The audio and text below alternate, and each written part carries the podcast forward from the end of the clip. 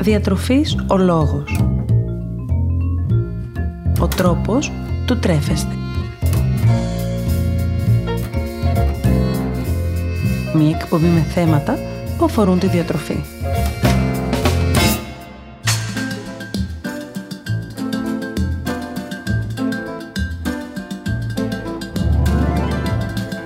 Καλησπέρα σας. Είμαι η Μαριάννα Μανώλη, διαιτολόγος, διατροφολόγος και σήμερα είμαι εδώ μαζί σας για να συζητήσουμε για ένα θέμα που ίσως να αφορά πολλούς από εσάς. Είμαι σήμερα εδώ λοιπόν να συζητήσουμε μαζί για τα φυτικά ροφήματα που έρχονται να υποκαταστήσουν το γάλα καθώς επίσης και τη διατροφική τους αξία. Γιατί ακριβώς πρόκειται; Είναι ασφαλής η κατανάλωσή τους; Και ποια είναι η θρεπτική αξία τους που τα κάνει ίσως λίγο πιο καλή επιλογή για όσους δεν επιλέγουν το γάλα. Ξεκινώντας, πάμε να δούμε λίγο πιο αναλυτικά τι ακριβώς είναι τα φυτικά ροφήματα και γιατί ακριβώς πρόκειται τελικά. Τα φυτικά ροφήματα ή φυτικά γάλατα, όπως τα αποκαλούν οι περισσότεροι, είναι πρακτικά ο χυμός, θα λέγαμε, ορισμένων φυτικών τροφίμων, ο οποίος προσωμιάζει σε χρώμα με αυτό του γάλακτος. Ο όρος φυτικά γάλατα που αποδίδεται σε αυτά δεν είναι ιδιαίτερος σωστός, καθώς αυτό που ορίζεται ως γάλα είναι το υγρό που προέρχεται από τους μαστούς. Παρ' όλα αυτά, πρόκειται για προϊόντα που εξαιτίας της μη ζωικής τους προέλευσης μπορούν να καταναλωθούν ακόμα και από εκείνους που ακολουθούν αυστηρά χορτοφαγική διατροφή, όπως και από όσους πάσχουν από δυσανεξία στη λακτόζη ή άλλου είδους δυσανεξίες. Τέλος, τα ροφήματα αυτά συνήθως δεν περιέχουν και ζάχαρη. Η σωστή ανάγνωση της ετικέτας που φέρει το κάθε ρόφημα όμως είναι αυτή που μπορεί να μας δώσει και ακριβείς πληροφορίες για το κάθε προϊόν. Ποια είδη φυτικών ροφημάτων υπάρχουν; Τα πιο κοινά ροφήματα που κυκλοφορούν στο εμπόριο είναι τα ροφήματα αμυγδάλου, σόγιας, ρυζιού και καρύδας. Ενώ τελευταία έδαφος φαίνεται να κερδίζουν ροφήματα όπως αυτά που προέρχονται από βρώμη, φουντούκι, αρακά και κάναβη. Γενικώς, φυτικά ροφήματα μπορούν να παρασκευαστούν. Από σπόρους, όπως για παράδειγμα βρώμη, ρύζι, κρυθάρι και χρή και άλλα, από ψευδοδημητριακά, όπως κοινόα, φαγόπυρο και άλλα,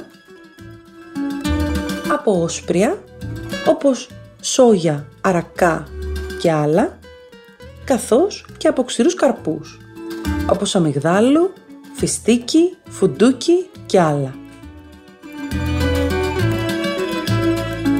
Ποια είναι η διατροφική αξία αυτών των ροφημάτων; Τα φυτικά ροφήματα είναι ροφήματα χαμηλά σε θερμίδες σε σχέση με το γάλα, ενώ είναι και ελεύθερα λακτόζης. Έχουν χαμηλή περιεκτικότητα σε κορεσμένα λιπαρά οξέα και υψηλή περιεκτικότητα σε μονοακόρεστα και πολυακόρεστα λιπαρά οξέα. Είναι πλούσιο σε βιταμίνες και ανόργανα άλατα, ενώ παράλληλα δεν περιέχουν και χολυστερόλι. Πώς μπορώ να εντάξω τα φυτικά ροφήματα στη διατροφή μου εάν το επιθυμώ; Υπάρχουν αρκετοί τρόποι για να εντάξουμε στη διατροφή μας τα διάφορα φυτικά ροφήματα αν το επιθυμούμε. Οι περισσότεροι αφορούν την πρακτική αντικατάσταση του γάλακτος. Επομένως, μπορούμε να χρησιμοποιήσουμε τα διάφορα φυτικά ροφήματα στον καφέ μας, σε διάφορα σμούθις, σαν μέρος διαφόρων συνταγών, μαζί με τα δημητριακά μας το πρωινό, σε κρέμες ή γλυκά, καθώς επίσης και σε παγωτά ή και σε φαγητά.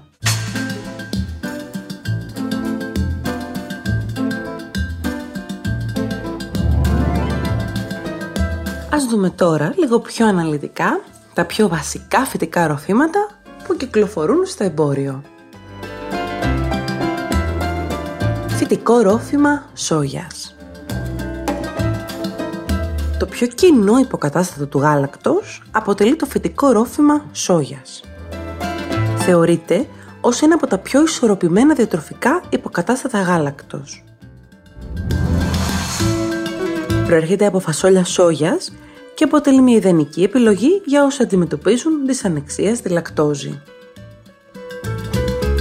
Πρόκειται για ένα υποκατάστατο το οποίο εξαιτίας του ότι προέρχεται από φασόλια είναι και πλούσιο σε πρωτεΐνες, ενώ παράλληλα είναι πλούσιο σε μονοακόρεστα και πολυακόρεστα λιπαρά οξέα. Επίσης, το φυτικό ρόφημα σόγιας αποτελεί μια πολύ καλή πηγή πρόσληψης ιστρογόνων, γι' αυτό και συστήνεται από κάποιους γιατρούς σε γυναίκες που βρίσκονται σε μηνόπαυση. Στο εμπόριο υπάρχουν διάφορες επιλογές για φυτικό ρόφημα σόγιας, είτε σε διάφορες γεύσεις, όπως για παράδειγμα βανίλια και σοκολάτα, είτε με προσθήκη διαφόρων θρεπτικών συστατικών, όπως για παράδειγμα ασβεστίου, κάτι που αυξάνει και τη διατροφική του αξία. Παρ' όλα αυτά, μερίδα ατόμων που καταναλώνει φυτικό ρόφημα σόγιας έχει αναφέρει συμπτώματα όπως πρίξιμο, διάρρεια, φούσκωμα και πονοκέφαλο μετά την κατανάλωσή του. Ενώ καλό θα ήταν να αποφεύγουν την κατανάλωσή του και μικρά παιδιά, αφού μπορεί να αναπτύξουν διάφορες αλλεργίες. Φυτικό ρόφημα αμυγδάλου Το φυτικό ρόφημα αμυγδάλου αποτελεί μία από τις πιο συχνές επιλογές εκείνων που καταναλώνουν φυτικά ροφήματα έναντι του γάλακτος. Είναι πλούσιο σε πρωτεΐνες και λιπαρά, ενώ και αυτό με τη σειρά του δεν περιέχει λακτόζη και γλουτένη. Επομένως, αποτελεί μια πολύ καλή επιλογή για όσοι αντιμετωπίζουν κάποιο σχετικό είδος δυσανεξίες, όπως δυσανεξία στη λακτόζη ή κοιλιοκάκι. Επίσης, το φυτικό ρόφημα αμυγδάλου δεν περιέχει χολεστερόλη και ζάχαρη. Κυκλοφορούν βέβαια στο εμπόριο αρκετές παραλλαγές του φυτικού ροφήματος αμυγδάλου, με ορισμένες από αυτές να περιέχουν προσθήκη ζάχαρης.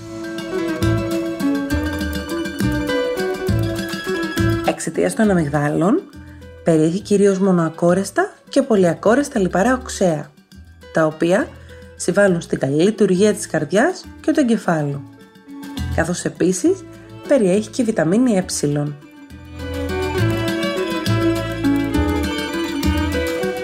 Παρ' όλα αυτά, άτομα τα οποία αντιμετωπίζουν αλλεργίες που σχετίζονται με την πρόσληψη ξηρών καρπών θα πρέπει να αποφεύγουν την κατανάλωσή του.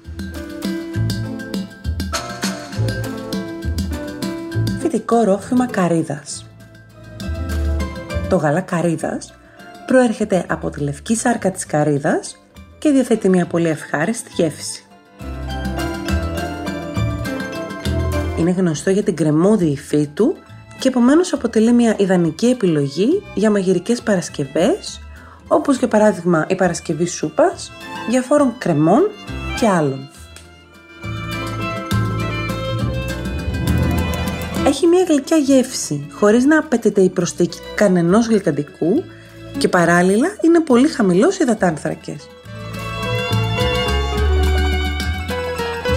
Παρ' όλα αυτά, είναι χαμηλός σε μονοακόρεστα και πολυακόρεστα λιπαρά οξέα και αυξημένο σε κορεσμένα λιπαρά οξέα.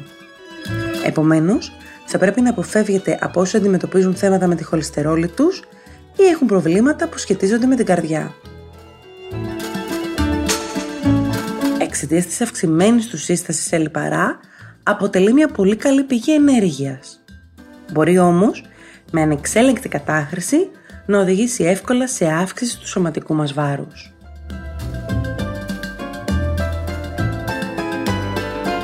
Φυτικό ρόφημα βρώμης Το να φτιάξει κανείς φυτικό ρόφημα βρώμης είναι εύκολο, αφού μπορεί να προκύψει έπειτα από ανάμεξη της βρώμης μαζί με νερό και εν συνεχεία με ένα καλό φιλτράρισμα.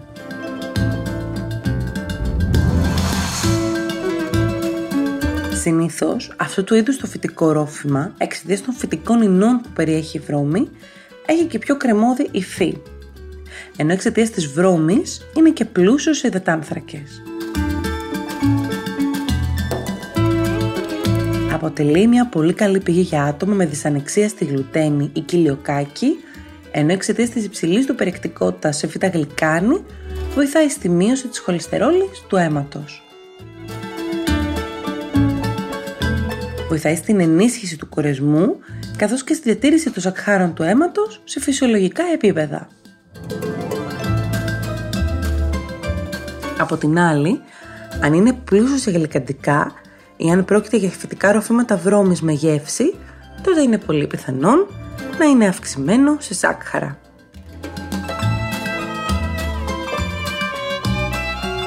Φυτικό ρόφημα ρυζιού Τα φυτικά ροφήματα που προέρχονται από ρύζι αποτελούν μια πολύ καλή επιλογή για όσους δεν μπορούν να καταναλώσουν φυτικά ροφήματα από ξηρούς καρπούς λόγω αλλεργίας. Παράλληλα, αποτελεί και μια καλή επιλογή για όσους επιθυμούν την κατανάλωση ενός φυτικού ροφήματος, η γεύση του οποίου να προσεγγίζει το γάλα. Ο τρόπος παρασκευής του είναι πολύ απλός. Ουσιαστικά πρόκειται για το υγρό που προκύπτει μετά τη βύθιση του ρυζιού σε καυτό νερό και την παραμονή του σε αυτό για τουλάχιστον 2 ώρες με πολιτοποίησή του στη συνέχεια. Το φετικό ρόφημα ρυζιού, επειδή πρακτικά προέρχεται από σιτηρά, είναι και πλούσιος σε υδατάνθρακες. Παράλληλα όμως, είναι χαμηλός σε λιπαρά και δεν περιέχει λακτόζη. Συστήνεται κυρίως σε άτομα τα οποία αθλούνται εξαιτίας της υψηλής του περιεκτικότητας σε σάκχαρα, ενώ συστήνεται και σε όσους αντιμετωπίζουν προβλήματα πέψης αφού είναι ελαφρύ και εύπεπτο. Αποτελεί μια πολύ καλή πηγή βιταμινών του συμπλέγματος Β και εξαιτίας της χαμηλής του περιεκτικότητα σε λίπος είναι ιδανικό και για όσους αντιμετωπίζουν προβλήματα με τη χολυστερόλη τους.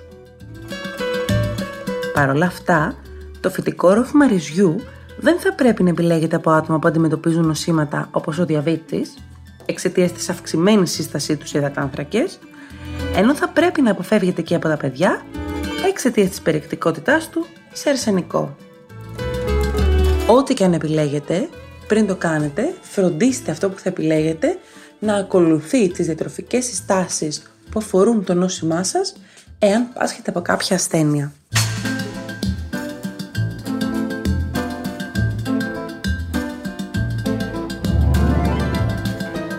Η συμβουλή μου σήμερα για εσάς είναι αυτή. Πριν αποφασίσετε να αντικαταστήσετε τη διατροφή σας στο γάλα με άλλα φυτικά ροφήματα που αποτελούν ενδεχομένως κάποιο υποκατάστατο γάλακτος, όπως αυτά που έχουμε προαναφέρει, σκεφτείτε πολύ καλά τους λόγους για τους οποίους έχετε επιλέξει να το κάνετε. Επιλέγετε αυτή την αλλαγή εξαιτίας της μόδας που έχει αναδειχθεί γύρω από την κατανάλωσή τους, εξαιτίας κάποιας δυσανεξίας ή επειδή απλώς σας αρέσει σαν γεύση. Όταν αποφασίσετε τους λόγους της επιλογής σας αυτής και είστε αρκετά σίγουροι, τότε πηγαίνετε και ένα βήμα παραπέρα. Διαβάστε δηλαδή τις ετικέτες τροφίμων που φέρει κάθε φυτικό ρόφημα, ώστε να είστε αρκετά πιο σίγουροι για το προϊόν που τελικά θα καταναλώσετε. Επιλέξτε ένα φυτικό ρόφημα το οποίο ταιριάζει τόσο στις δικές σας γεύσεις και ανάγκες, όσο και στον τρόπο που θέλετε να το χρησιμοποιήσετε. Δηλαδή αν πρόκειται να το χρησιμοποιήσετε σε φαγητά, γλυκά ή σε άλλες παρασκευές. Και καλή απόλαυση!